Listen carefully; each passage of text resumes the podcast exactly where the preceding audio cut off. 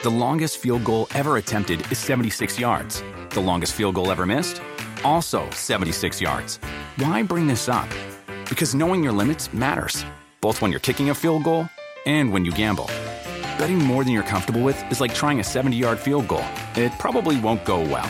So set a limit when you gamble and stick to it. Want more helpful tips like this? Go to keepitfunohio.com for games, quizzes, and lots of ways to keep your gambling from getting out of hand.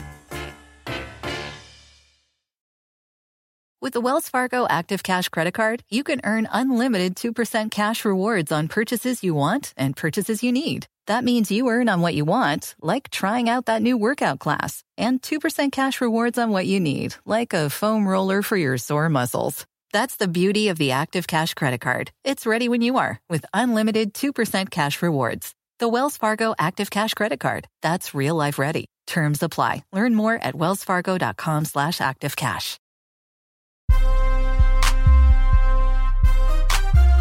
What's happening? Welcome back. Season 2 Beyond the Fairway podcast presented by Genesis. You see these two handsome faces. Dougie Fresh, Will Lowry. Look, coming up. Tap it in today with us right here Beyond the Fairway podcast. We got the man, the myth, the legend, funny man. He won the 1996 U.S. Open, but it was in a movie, so I don't know if that counts. Peter Jacobsen, he's coming by here to go beyond the fairway. We're going to talk players, our picks for Valspar, but Will, before we do all of that, you got to go to some hallowed ground down in Georgia this week. I ain't talking about Augusta. Where was you at, man? Man, I was at I was in uh, Cobbtown, Georgia. Cobbtown, Georgia, where the birds fly upside down. Why, why, why, why do they fly upside down? Will because there ain't nothing over there worth shitting on. However, however, there is a beautiful course in Cobbtown, Georgia called Ohoopee. Uh, Larry Fitzgerald invited a lot of his friends out to come play. You know, he had his Minnesota friends. His oh, so you qualify as you you qualify as friend? Okay, just making sure I understand. I, I just I think I had to you know get the uh, the state uh, you know disparity equal. You know, his one okay. North Carolina friend and just represent North Carolina. That's all. Okay, I got it. So we were we were there, and uh, you know the beautiful. It was a beautiful, unique course. Like like the the owner built the course for his friends, and you can tell it was a it was That's a dope. course that was only built for his peers. And I had a good time, man. The lodging was beautiful. Uh, we were there for a day and a half or so, you know, and we just got all the golf we can get. And you know, we were uh, we were back. But the funny part, Doug, is by being in the middle of nowhere. So you know, um, not to name drop, but I have to just to show significance of how, of how You're Will Lowry, of course, of course. So it was Andre Roberts uh, Kyle Fuller and Brice Butler, all NFL guys, and we were traveling uh, into uh, the, the, the premises uh, at two o'clock in the morning, out in the middle of nowhere. We all caught a flight to Atlanta, traveling to this place by two o'clock in the morning. When I tell you these dirt roads were so scary, like it was, it almost said Negro don't come here type signs. it was like, be aware, we got guns. Like it was, it was like it was like those type of uh, signs. So when I tell you how these these guys are so tough on a gridiron, man, we were scared. Like there, just as a traveling golfer, we know when our when our our, our spider senses go crazy. Like yeah, no, you know, it. this ain't this ain't this ain't the road for for us. Well, I tell you, I tell you what, I'm I'm jealous because all I got to do was hit some golf balls. But been working to move. Will we got some tournaments coming up? U.S. Open qualifiers, APGA events out there working to move. But you know, it wasn't as scary as what Daniel Berger, Joel Dahmen, and Viktor Hovland almost got into at the Players on Sunday, or excuse me, Monday. Uh, yesterday, Will. I, I find it very interesting. We all know that when you hit the ball in the water and it's a red line, you get to drop at its point of entry. The rule is, well, you got to consult with your playing partners. Well, Daniel Berger, your playing partners did not agree with you because you tried to take a drop some 60 yards ahead of where they thought. And then rather than be like, amenable will. Like you know what? I'm gonna just i'm gonna listen to my partners. I hit it back here. They had a better sight line oh no. No this fool that, gonna argue will. No, he, was like he was like no no this ain't where i hit it. And then at the end of the day like viktor hovland is the nicest guy on tour will. He's the right. nicest guy. he, he, got he, he got he don't he want no nice, smoke he, he, got a nice face. Like like he, he didn't cuss his mom out when his mama tried to throw him under the bus last year. You know, right? The, right. so he, he, got a mama nice called face. penalty on him. He's still happy. Lost so money. The, the nicest guy on tour was like, nah, bruh, you got to go back, and that's that's how you know Daniel Berger was in the wrong when you got two of your playing part, and then they try to talk to the rules official. Like he called he called mommy in, like mommy, they're being mean to me. Daniel, But- come on, man, you don't learn that at Florida State. What, what makes it what makes it funny is that you know I love the thing about Joel Dahmen. He wasn't letting up. He was like, "Bro, No. I, I, I No. this is what I saw." And even Viktor Hovland was like, "There's nothing you're going to say that's going to convince me No. of what I saw.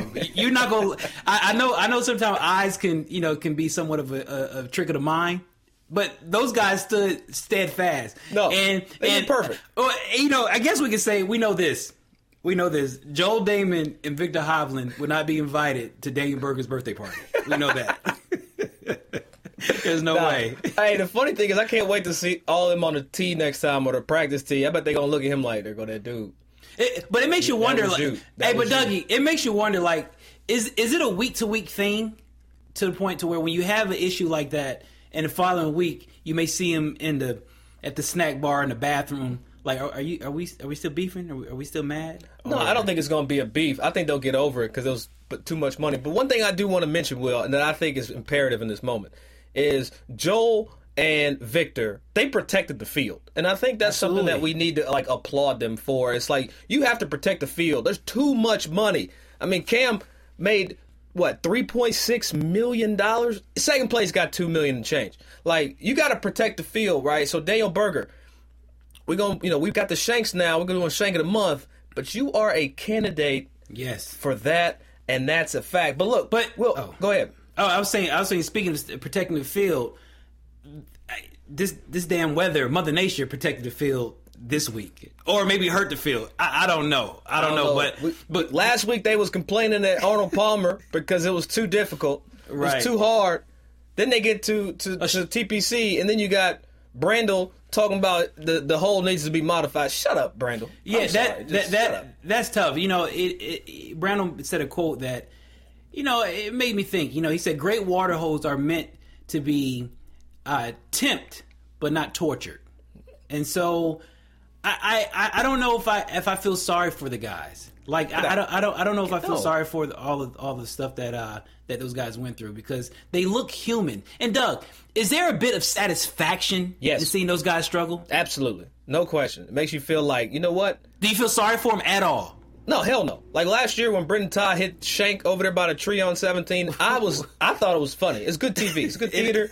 Get he was nervous. He was shaking. He was up there trying to get his palm. No. I enjoy it. We saw Brooks, Morikawa, Scotty Scheffler, Harold, Justin Thomas, all our heroes hit balls in the water and it humanized them. And you know what? Ain't nothing wrong with that damn hole. They've been playing the tournament there since 1980. And guess what?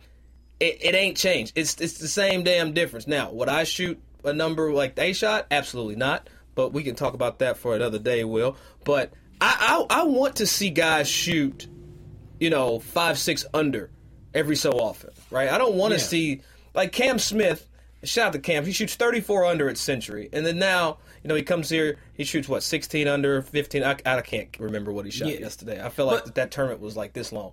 But I want to see him go low sometimes, but I also want to see him fight par. I, I don't I don't think the I don't think we should only see pros struggle one time out of the year at the U.S. Open.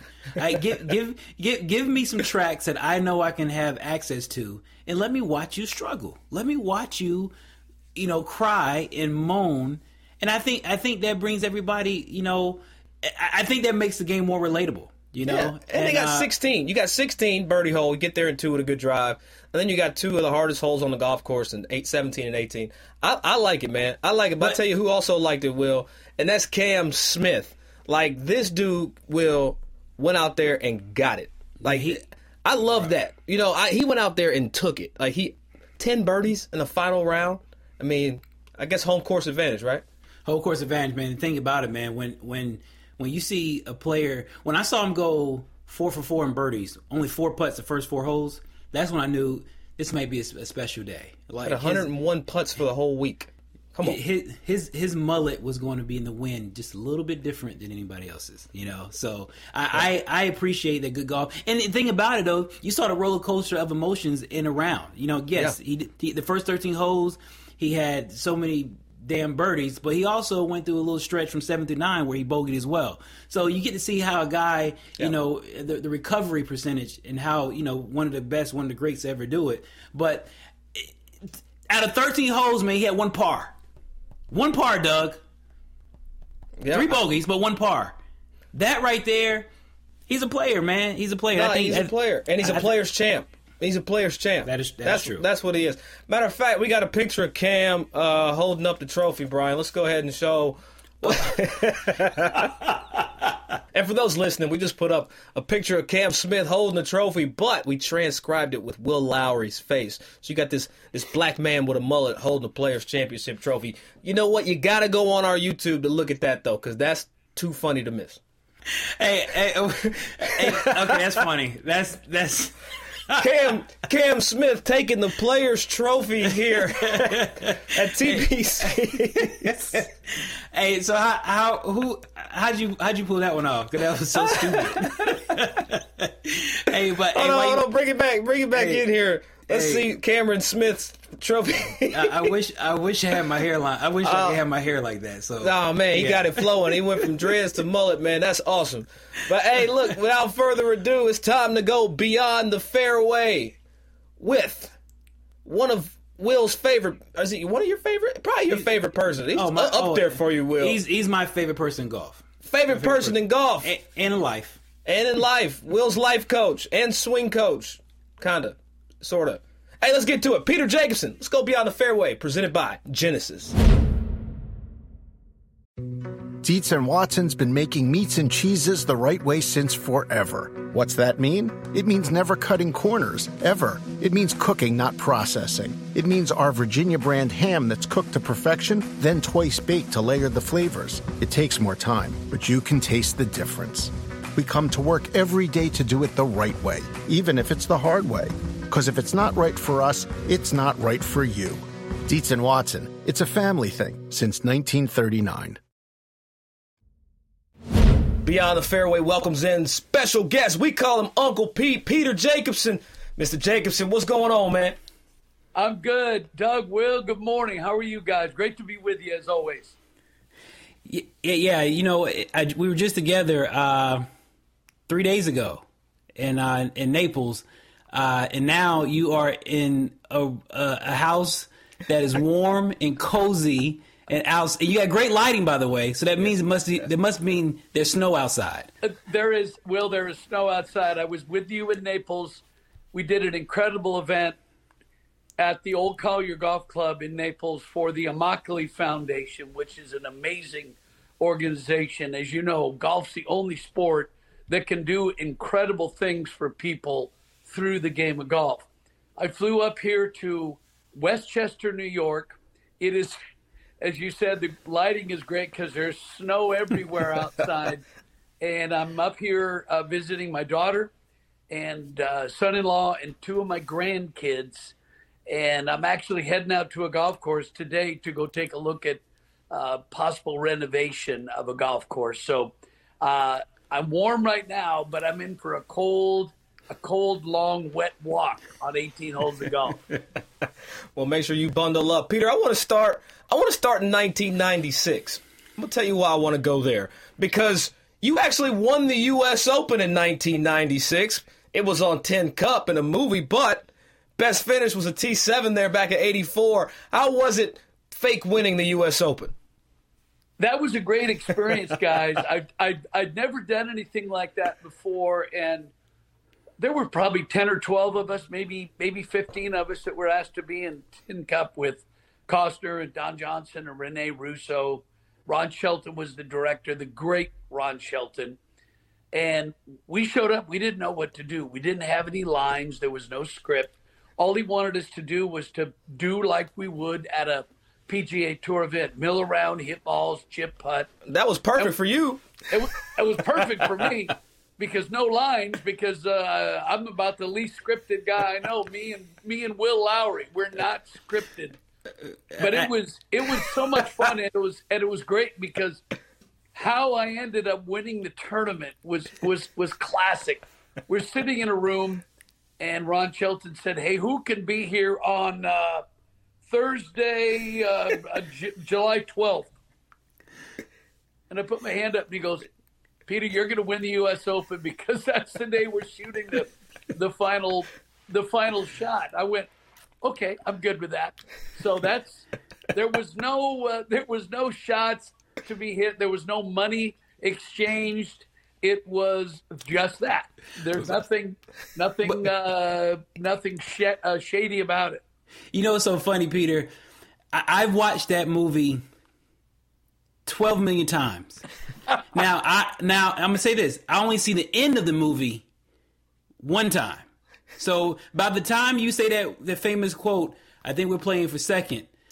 I, I'm I'm done. I, I cut it off because I can't get through what Kevin Costner character did on the 18th or the 72nd hole. Oh, I'm I, I'm the same way, Will. When when I knew the ending of the movie, I didn't like it. I thought it was a cool movie all the way up to that, and then first of all, who's going to hit a ball and it's going to end up three feet from the hole on the final par five of a U.S. Open and have it roll back in the water? Not going to happen. So. Yeah, yeah, I'm the same way. But it was it, it, it was a great experience to be on a movie set with these actors. Again, we had no lines; they had lines. I've got to tell you one uh, one situation that was classic. Somebody who doesn't know golf. So there was Costner and Don Johnson were on a par three tee, and I was on the green of this par three hole, and the scene called for me to make a 30 foot putt, turn around, wave to the crowd, turn around, and point back at Costner, who was on the tee. And I said to Ron Shelton, I said, nobody would ever do that. Tiger Woods, Jack Nicklaus, Will Lowry, Doug, Peter Jacobsen, we wouldn't do that. And he goes, well, this is not reality. This is the this is entertainment. So I said, okay. So we set up Costner and and Don Johnson on the tee. I'm on the 18th green with, or the this part three with Jerry Pate, and I have to make this 30 footer up over a rise. And I said to the the second director there, I said, "You mean you want me to make this putt on cue?" He said, "Yeah, yeah, you're a pro. You can do that." I said, "How many times do I get to do it?" He said, "Well, just do it. You're a pro." And I said, "Sir, if I could make this 30 footer up over a rise on cue." I would own the world. I, I, you would never have heard of Tiger Woods or Jack Nicklaus. And he says, Well, let's give it a try. So, action. I hit this putt, miss. Take two, hit this putt. Finally, after about 10 putts, I turned to the guy and I said, Could we get to a makeable range, please?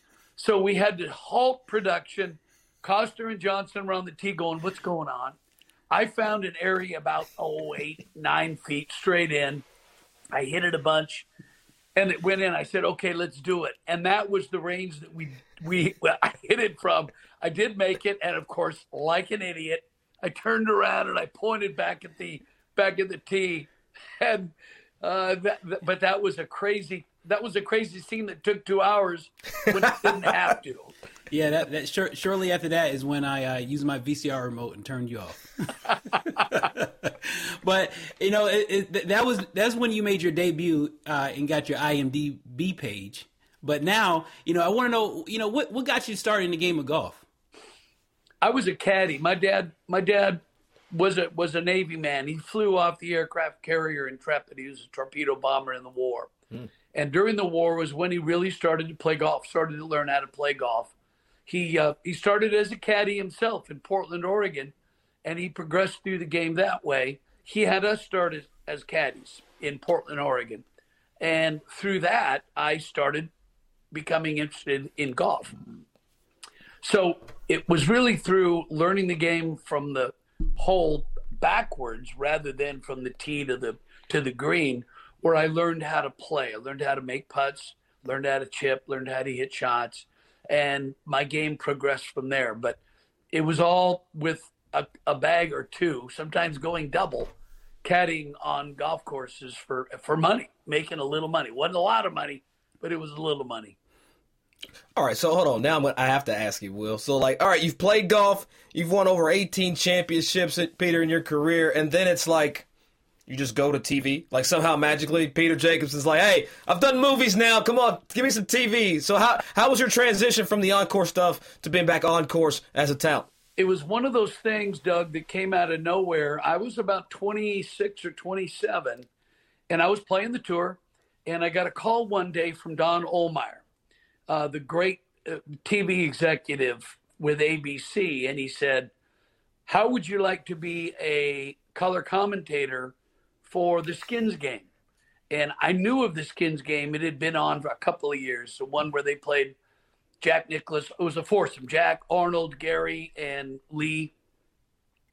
And they said, "Would you go to Palm Springs or Phoenix, wherever it was, and jump back and forth, and interview the players after they win a skin?" Well, of course, I'm going to say yes. Yeah. It's an opportunity. I didn't know what I was doing. I I figured I would learn. So I went down there and started doing that, and that's how I got into TV. So I ended up moving up into the booth with the great Vin Scully, mm-hmm. and we always had Bob Goalby on the golf course, and Jack and Arnold and Gary and Lee and Tom Watson over the years. They would play. We would talk about it, much like calling live golf today, and it was exciting. Everybody was mic'd. There was a there was a money value on each hole 20 30 40,000 whatever it may would uh, may be. And it was fun and it was over Thanksgiving weekend. So that was how I got my start in television. There was nothing planned. Uh, so I got to it early on and then I just kind of transitioned from there. You know you know Peter so Doug and I you know we always try to bring a a, a nice little scratch and sniff when it comes to you know this, this television thing and broadcasting space. And you know, Peter, just I mean, I hate to say it, but we, we, try to follow in your footsteps. You're one of the most colorful personalities on on tour, and or whoever played who had played the game. And um, so we're wondering, like. You know what? Some of the attributes... don't say we. Hold on, I'm not in this. Will wants to know. Will, don't don't don't front because you always be asking me. Hey man, what would Peter do right here? But you know what Peter would do, right? Man, why you put me on blast? You got WWJD, you got WWPD, right? but so, what are some of the characteristics that, like, you know, it would take to be a good, I guess, uh, on, on course commentator coming from the game itself? I think the most important thing to, to, to, realize or to understand about you, whether it's you, Will, or Doug, is that we choose to do this. We choose to do what we're doing right now. And that's what bothers me when I'm watching live golf, like I did the Arnold Palmer Invitational last week from, from Bay Hill. You see players getting so upset and they and they're throwing clubs and they're all ticked off about how they're playing. I want to reach down through the television and say, remember, you choose to do this. You want to be here. So grow up and act like you want to be here because there are millions of people watching. So I think that passion is what comes through with broadcast. It's what you guys are doing right now. You both love to do this. You're both good at it when we were talking at the American Century Championship in Tahoe, when I first met you, Doug, and we started talking about things like this, I think it's passion. You can tell when somebody's sleepwalking. You can tell when they don't want to be there. You can tell when they don't care. But you, both of you, exude the the excitement and the the, enthusiasm that is needed to be on television. Again, whether it's Dan Hicks, Jim Jim Nantz, Steve Sands, Paul Azinger, Nick Faldo, whatever it may be, there has to be enthusiasm for for your for your craft. And if you don't have that, it's pretty easy to see it because the viewer's gonna turn you off or grab the remote and change it. But it's so fun when you hear the excitement in a in a broadcaster's voice that Tiger Woods just won the Open or Will Lowry just won the U.S. Open. The screen door open. That that is what's needed hey, to Peter, to be able to entertain. That's what it is. It's Peter, entertainment. Peter, I just I just paid my U.S. Open entry fee uh, for for the locals. I like that. I like that. Uh, foreshadowing right there. I, I like that. you know, as we as we kind of move forward, you know, talking about uh, you know, excitement. You know, I don't know if the mood was similar when it comes to the Pebble Beach. Your last time playing Pebble Beach this year. You know, talk to us about you know the, the emotions that you may uh, may have uh, had. I was so fortunate to win the senior U.S. Open in 04, the year I turned 50. I had played in U.S. juniors, U.S. amateurs, and U.S. Opens without winning. but that happens to a lot of people. So for me to win the U.S. Open in 04, the U.S. Senior Open was a thrill. But I think the greatest win emotionally for me was back in 95 when I won the AT&T at Pebble Beach. And the reason being is it almost feels like a second home to me. Growing up in Portland, Oregon, my family and I would drive down to Pebble Beach at spring break and we'd throw our clubs on our shoulder. We'd play 36 holes a day. Uh, and we just fell in love with Carmel Valley. We fell in love with Monterey and Pebble Beach in particular. So anytime I go to Pebble Beach, it feels like I'm going home. And I've since lost my mom, my dad, and my younger brother. But my sister and my older brother are still alive. And whenever I go there, I always think of them and all the fun we had as a family. So years later, when I got my card in 1977, it was the first PGA Tour event of my career. And that was very special to me because of family. Then I won in 95 and I fluff was on the bag. I got the trophy from Clint Eastwood, Dirty Harry. I mean, how cool, cool is that? So as my my career progressed to where I no longer played the AT&T, I always watched it. I always wanted to be involved in the event. So after I played with Jack Lemmon, the late great actor, for 20 years. And then I, when he stopped playing, I played with Huey Lewis, the great heart of rock and roll, which is still beating, Huey Lewis and the News. We decided to go back one last time uh, four years ago, but we didn't make it. Something happened. We ended up not oh, going. Man. So we went this year and we played I had no chance at the age of almost 68. I knew I was going to struggle probably to break 80, which I did. I did uh, shot 81, 75, 74, I think, something like that. I'll take it. But it was, I had fluff on the bag. I had a chance to play with and see so many close friends. So I went out there not for golf, not for competition, but for the historical feeling and the nostalgia uh, one last time. So it was a a real special week. I can say now that I played on the PGA Tour in six decades 70s, 80s, 90s, the 2000s, the 10s, and the 20s. That means that means nothing to every anybody else, but to me, it's kind of cool. Hey, pass me one of them exemptions. Then you got all you know all the tournament directors. Then come on, let me help help me out, Pete. I still got a little little game, but you know what's funny? I, I want to. I got a two part for you because it's like as I watch golf evolve, Pete. You've been around the game. You said six decades. I mean, you've seen this game from you know guys making no money to guys making too much money. Let me say this first in this first part of this question: How spoiled are these tour players nowadays versus the guys when you were coming up?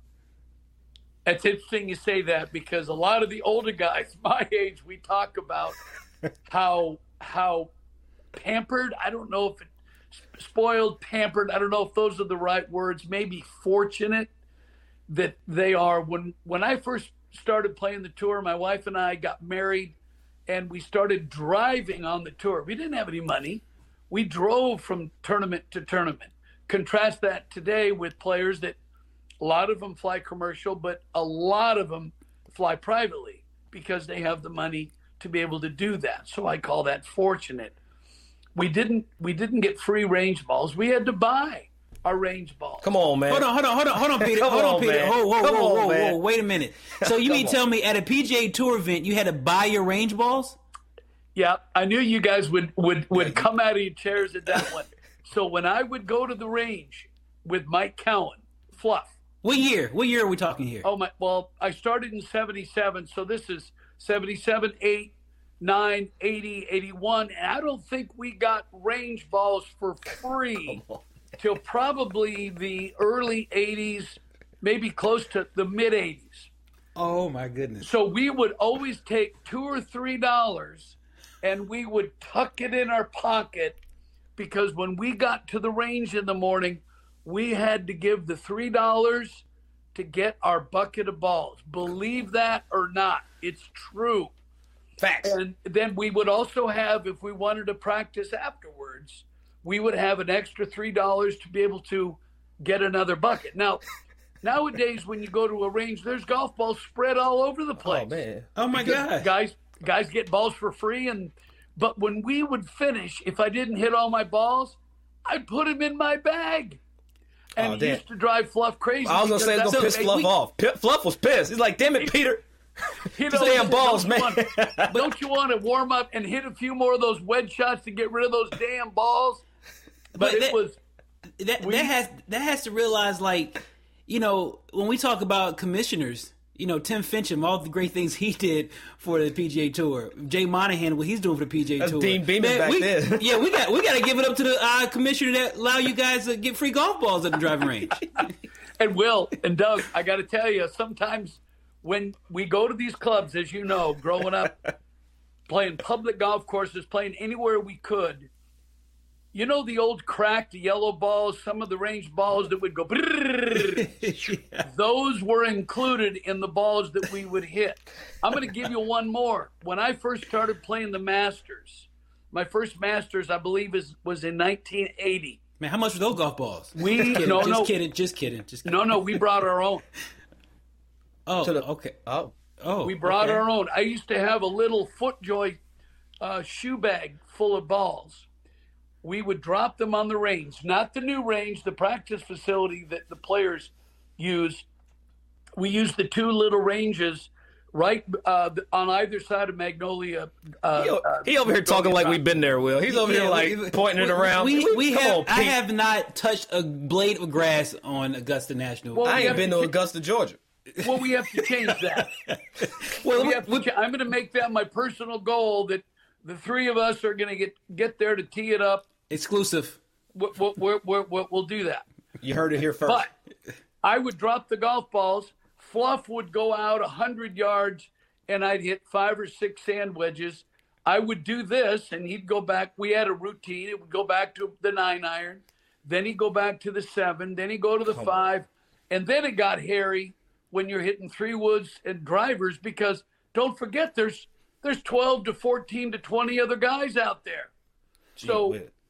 The Come on, stories of guys getting beaned by an errant three wood or a block seven iron, uh, they're they're so numerous. So believe me, back in the day, things were different than they are now. So I will use the word fortunate. The players today, very fortunate. All right. You know, you know, Peter. spoiled. You, you- That's you- spoiled. Peter, you, you, you just you just mentioned like the player today. Obviously, you were a fan favorite. You had personality. Who would you say right now would probably be as equal to you when it comes to you know playing with the crowd, being on the range, entertaining, and just being being loved by the fans? Who would you say? Well, well, that's what concerns me. When I grew up out there on tour, I w- we always gravitate towards somebody who's like us, and I gravitated toward Chi Chi, Trevino, mm. Fuzzy. We were the kind of players that we relaxed ourselves during competition by by engaging with the crowd. In fact, Trevino taught me a great lesson one time. We were playing a tournament, and I tried to be Tiger Woods focus, Ben Hogan focus. And I was playing horribly. And Trevino said, You can't be somebody that you're not. You need to be the same person on the course as you are off the golf course. So he said, Be you. And he told me a story that it takes a minute to hit a shot. So you're Lee Trevino, you're gregarious, you're talking to people left and right. And then when you get to the bag, you pull the club out, it's a seven iron, you're you're you're focused. You hit the shot, the ball's in the air, it's gone, it's on the green.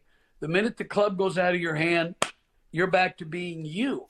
So it wasn't as tiring for me trying to be Mr. Serious for, for 18 holes of, golf. So I learned a lot from Trevino. I learned a lot from Fuzzy, Chichi, how to let loose. Jim Thorpe, one of my close friends, who we used to have so much fun. John Mahaffey. I worry today, Will, that we don't see those type of individuals because it's become a, a serious business.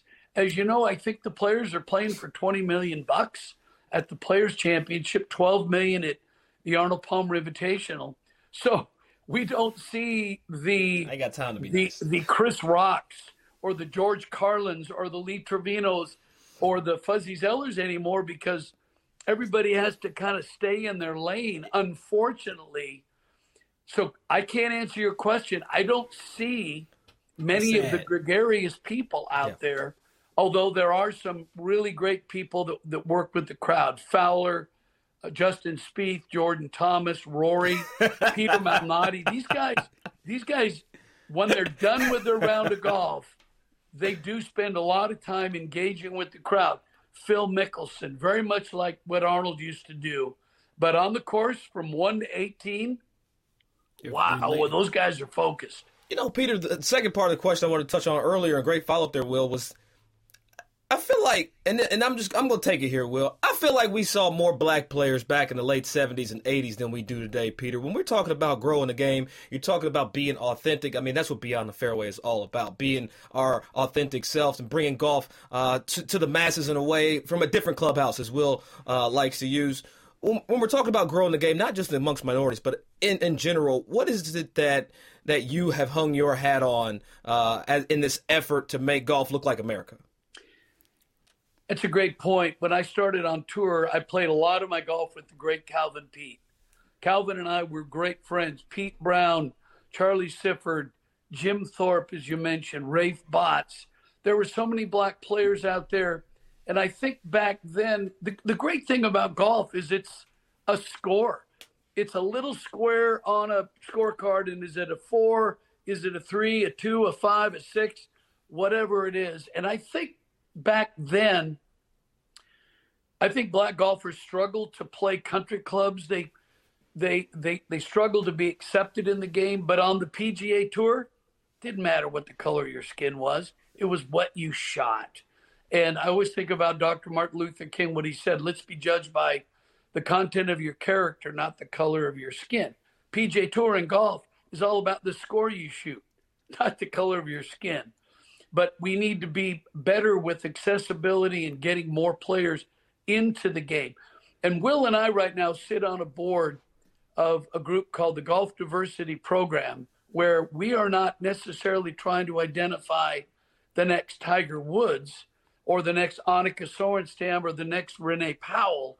We're trying to identify people that are leaders in the game, the administrators, people that ev- create events, that manage players, people of color integrating into the game more at all levels across the board. So I think that's a really good way to start to change the game of golf and to make it look more like the world we live in. But it's um, it is a challenge for us all to do that.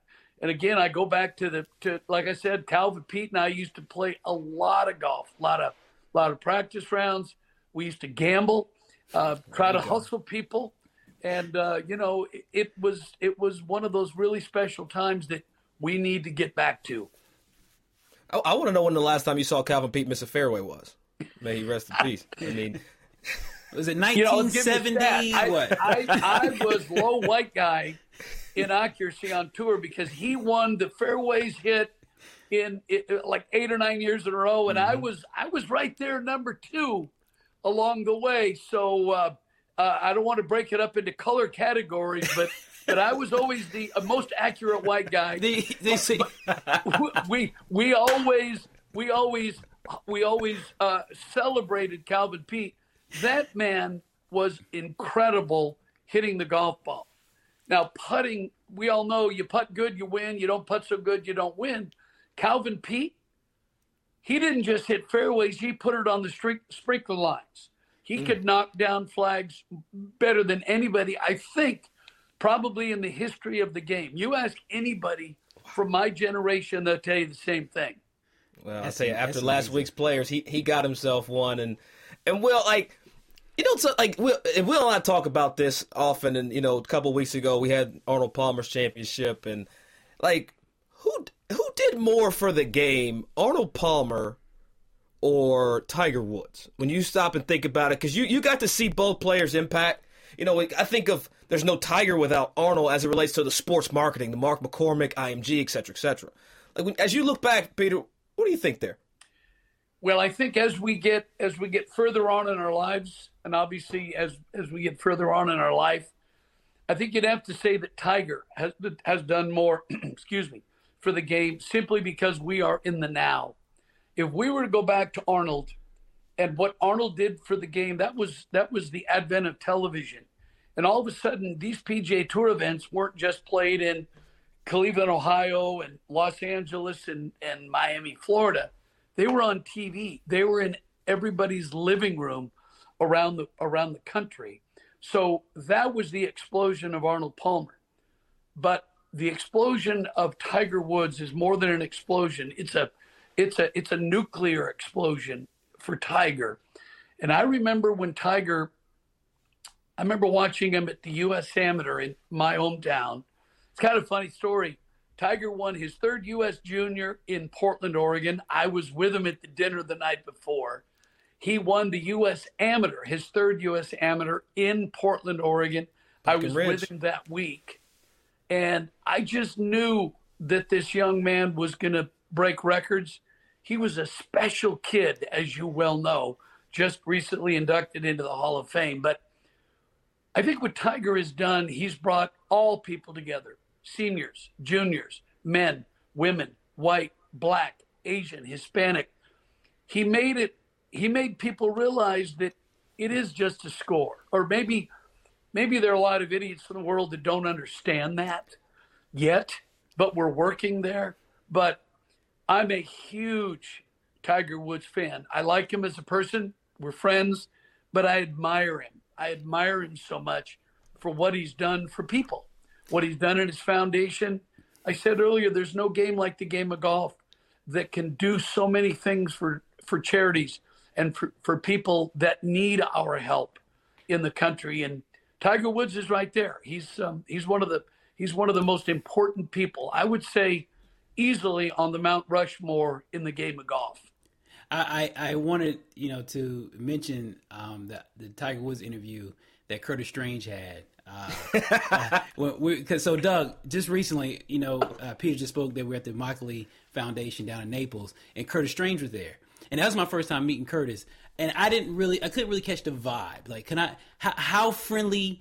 You know, can I be with Curtis? And if Curtis is mad at me, will Peter pull Curtis off me from beating me up? I, I, I, didn't know yet. So I want to ask, I want to ask Curtis so bad. Like, you know, that interview, you know, when he kind of snarled, I don't know if snarl is the right word, but when he kind of was taken back when he said, you know how many how many times you think you can win or what have you. I mean, got the, the, the I just watched wrong. it a couple days ago. He, he he told Tiger said he came to the tournament to win. To it win, was like right. his first it's not event. that easy. Yeah. And then and Strange was like, "You'll that's kind of cocky." Oh no, yeah. no, you'll learn. So, I feel like so, Curtis Strange should issue a public apology. That exactly. was some bullshit. Well, that was some.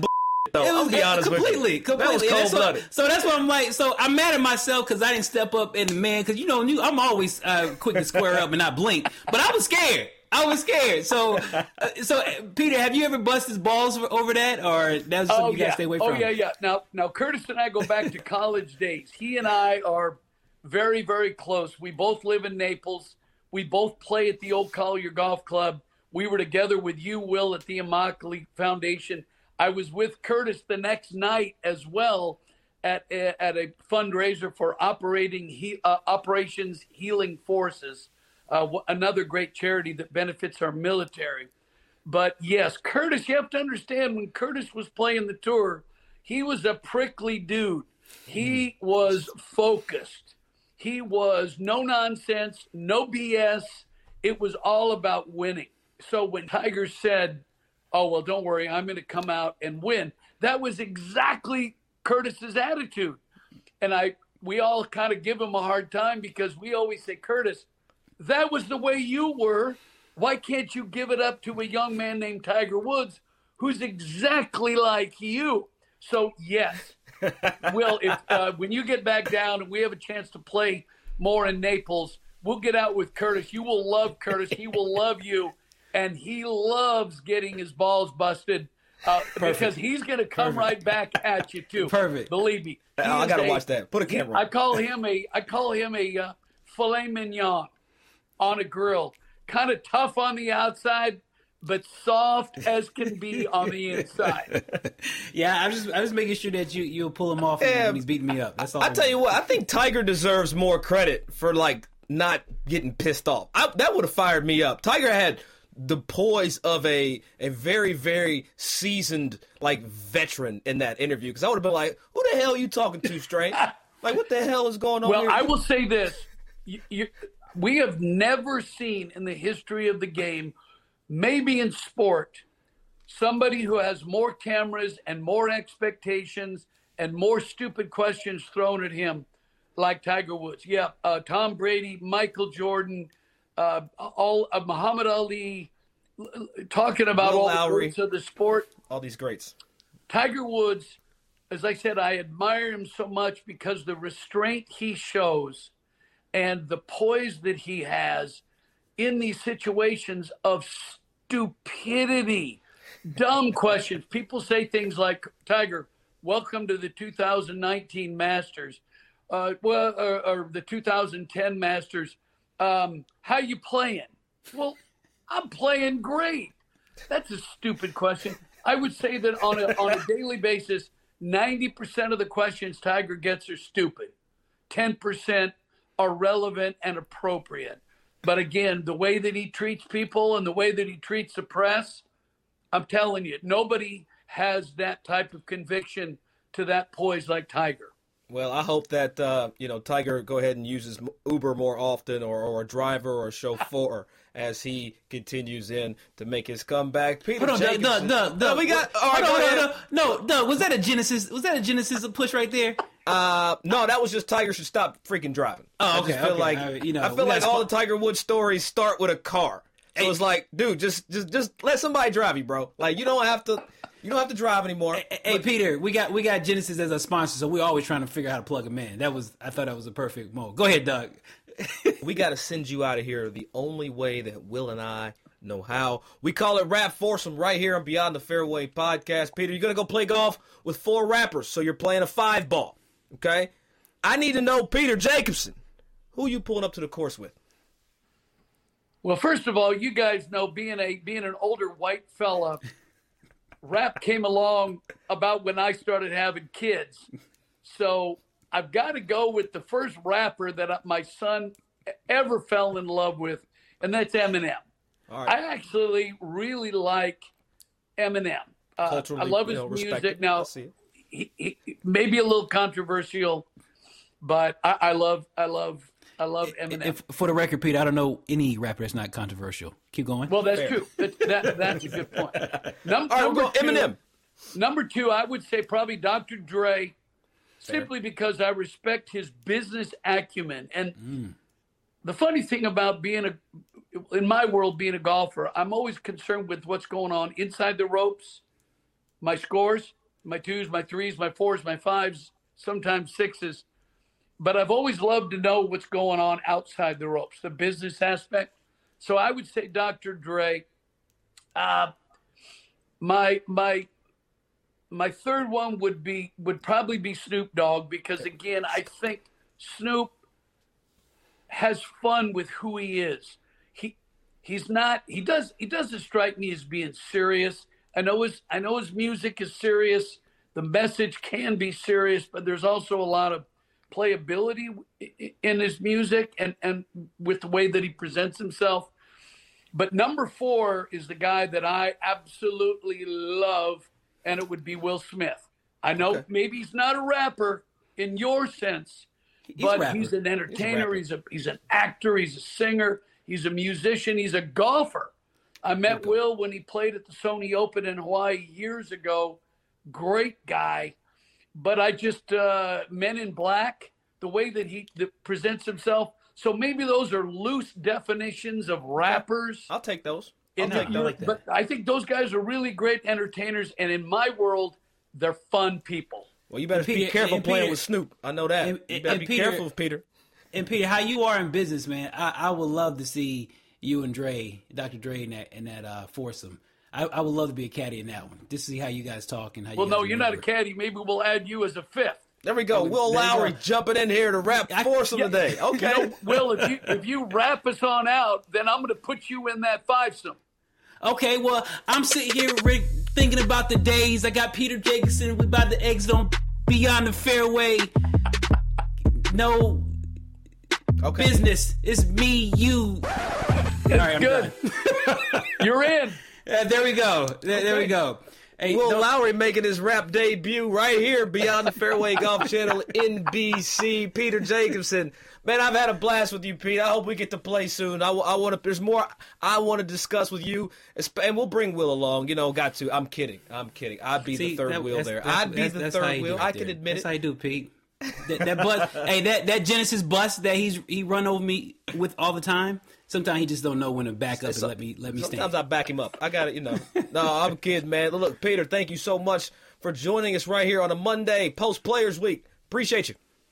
Hey, I love you guys. I love being with you. Your show is fantastic, and uh, let, let's keep fighting the good fight. Dietz and Watson's been making meats and cheeses the right way since forever. What's that mean? It means never cutting corners, ever. It means cooking, not processing. It means our Virginia brand ham that's cooked to perfection, then twice baked to layer the flavors. It takes more time, but you can taste the difference. We come to work every day to do it the right way, even if it's the hard way. Because if it's not right for us, it's not right for you. Dietz and Watson, it's a family thing since 1939.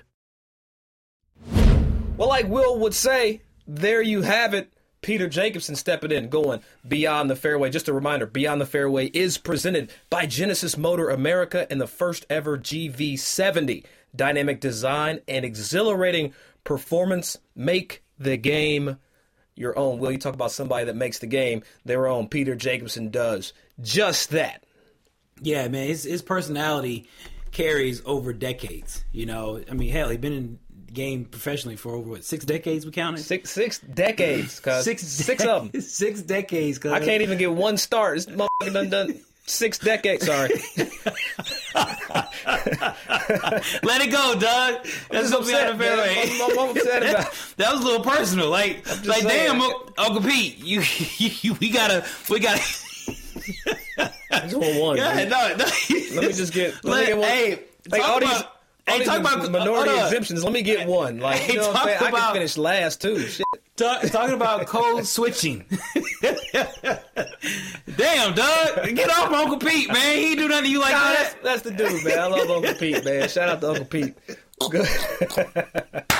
Hey, but I tell you this though, Uncle Pete, you know when when when he when he talks, he has he has a, a, a cadence about his voice that people listens. You Yeah, know, and and every time that he gets into a conversation or get into a uh, uh, uh, whatever he wants to talk about, we, we're going to stop and listen. Uncle Pete, ha- Uncle Pete has some big lungs now. He can go. Yeah, he can go. He, he can go, but.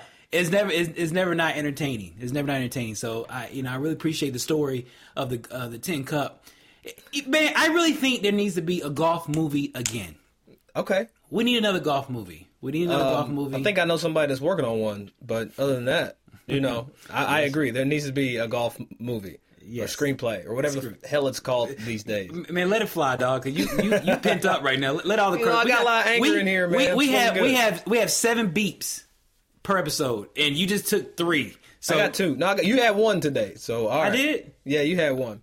Oh, didn't realize it. See, there's two. All right, we we coming back. There we go. Our numbers are back up, ladies and gentlemen. But look, I don't understand one thing because we all see pampered tour players. They're all out and they're you know they get planes, trains, automobiles. But back then, back in the day, they had to pay for range balls. Well, they had to go and take three, four dollars out of their own pocket and pay. And then you gotta, if you don't use your balls, you stash them in the in the in the bag, and then the looper gotta take the balls around eighteen. That's terrible. Eighteen holes with extra balls for no damn reason. I, it, it I blew mean, my mind. It my mind. ima- imagine imagine the PJ Tour commissioner as he go into you know uh, the end of that season and as he proceeds into the following season.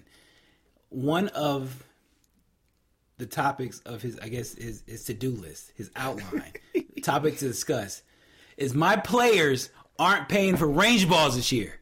no more. Look how far we look how far we come. We've come a long way. We got three point three point six million dollars is the is the first is the first place prize of the players, and but just two three well four decades ago, players are playing for the range balls. Put that in perspective. Yeah, paying for their range balls. I tell you one thing though, I'm not messing around with, with Uncle Pete. He made some he made some bold statements about where we'll play golf on national podcast media. and um, He did. Peter Jacobsen. I, I'm gonna hold. I'm gonna hold you to that one, brother. You can't just come in here and promise two two guys that have dreamed about going to Augusta, not hopping the fence, but actually going up, driving up Magnolia Lane and parking in a real spot, playing Augusta National. Uncle Pete, we're gonna we're gonna see if your word is bond. Yeah, absolutely. I, I, I just went through the throws in the backwoods of Georgia. I would love to go to stop at Augusta this time. I, I went by, I went by the sign, but if I can stop by Augusta and play and swing it a couple of times, I, I'll. Uh, Uncle Pete, I appreciate that. But Doug is holding you way more accountable than I have. You No, I'm so gonna hold him accountable. No, we're gonna have to do that. No, we're gonna have to. We're gonna have to make that. That he, you can't get somebody's hopes up that high. You know what I'm saying? Right. And, and and then just let them let it. No, don't take the don't take the air out of my balloon, Uncle Pete. That's all I'm saying. Will Valspar Championship coming up this week. Um, I don't know where you're leaning, but I'm gonna go right here. I'm going Abraham Ancer to get it done. T33rd at the Players Championship. A lot of good stuff. Playing shot three under for four days. Under par round last week. I thought was pretty good. I'm going Abe Ancer for the Valspar W. I'll I'll challenge your Abe Ancer, and I'll hit you with a Viktor Hovland. You know, Viktor Mm, that's not- Hovland. that's Viktor not Ho- the answer. That That's is- not the answer. no. The answer is not the answer. is what, we're talking Oh, the about. answer's the answer. I'm, like, I'm gonna start calling Abe uh, Allen Iverson. Oh, don't. I mean, The answer. Oh snap! That's pretty solid. I, I, Thank gotta you. I that appreciate that one. I But uh, but yeah, so you know, Viktor Hovland um, finished uh, T 9th this week at the Players in tough conditions, and he has momentum, and he's going into a week. Uh, of the Valspar where he finished T three last year. So Hmm. I'm thinking my, I'm thinking the true answer, the true answer is gonna be Viktor Hovland with the W. Well, as long as his mama don't call in uh, no more penalties on his ass, I, I could I could see that happening. But yo, we appreciate you rocking with us as always. Beyond the Fairway podcast, presented by Genesis, right here, Golf Channel, NBC. I'm the fresh one, Will Lowry. You never know what will be next, so stay tuned. I don't know, Will. We're gonna pop up wherever we feel like it. That's what we do. Beyond the Fairway. We'll at you.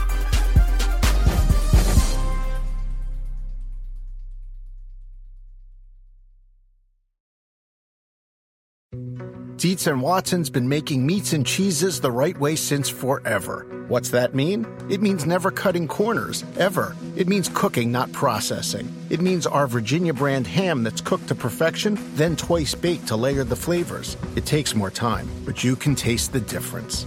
We come to work every day to do it the right way, even if it's the hard way. Because if it's not right for us, it's not right for you. Dietz and Watson, it's a family thing since 1939.